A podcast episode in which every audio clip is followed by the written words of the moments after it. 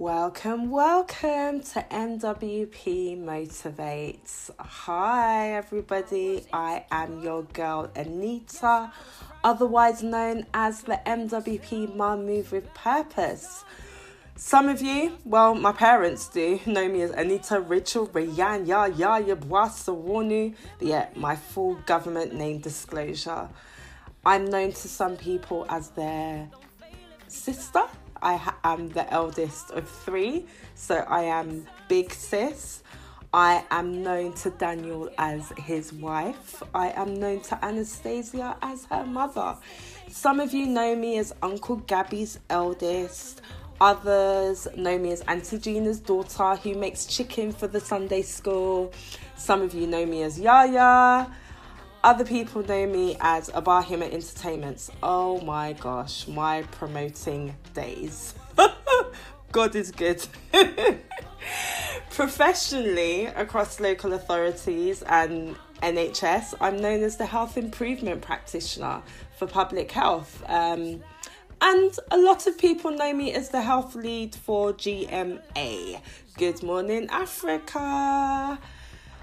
So, and others, let's not forget it because I know some of you are thinking it. Many of you, don't get it twisted, know me as the sexual health nurse who worked at dot dot dot dot dot dot dot for many, many years. Let me not throw any shade, confidentiality, and all that. However, you know me, you know that I wear many, many hats. And to be honest, I'm going to keep it real. I have been struggling to wear all those hats with the same amount of energy output. The fact is, I have now come to believe that if I stop everything, things will actually still continue. The world is not going to stop. It may not go at the pace that I want it to and at the pace that I feel that it needs to go. But I have to recognize and I do acknowledge the fact that now I am only one person and I am only a piece of the bigger jigsaw puzzle. So this week has been a very, very difficult week for me.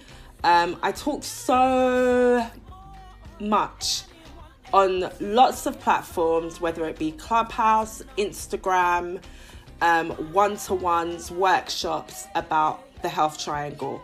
That being the physical, the social, and the emotional. The physical can be anything from your nutrition, your sleep, your level of physical activity, your social, the connections that you make with your friends, your family, um, even church, even employment, those connections, and your emotional, your thoughts and feelings about yourself and how you fit in the society that you live in. Um, and yeah, how you feel about yourself. Not how others feel about you, but how do you feel about yourself? So that's your physical, social, and emotional. And I also talk about the importance of accountability. But I've realized over the last few weeks that I have poured so much into other people's goals and other people's aspirations that it's actually led to my own individual burnout. And burnout is real, people. It can really creep up on you when you least expect it. You think you're okay, and then pow! Wow.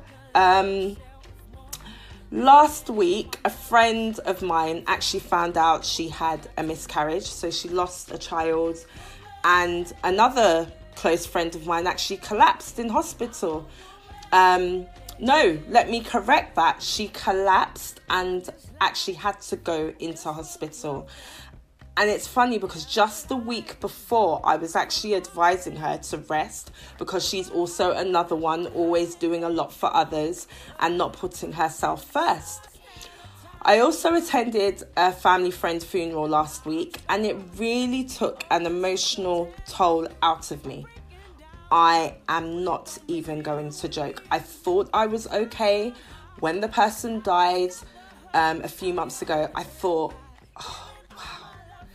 But it really took a toll on me last week. Um, I was forever in my thoughts questioning why. Why did somebody have to suffer so much? Someone that was pouring so much good. But I realized that rather than me questioning God because I am a woman of faith, I just should continuously pray for strength. Pray for strength for me, my friends, my family, and just continually pray, pray ooh, getting my words mixed up for strength. And sometimes not everything that happens in this world needs to be understood. It got me thinking we are all going to go one day.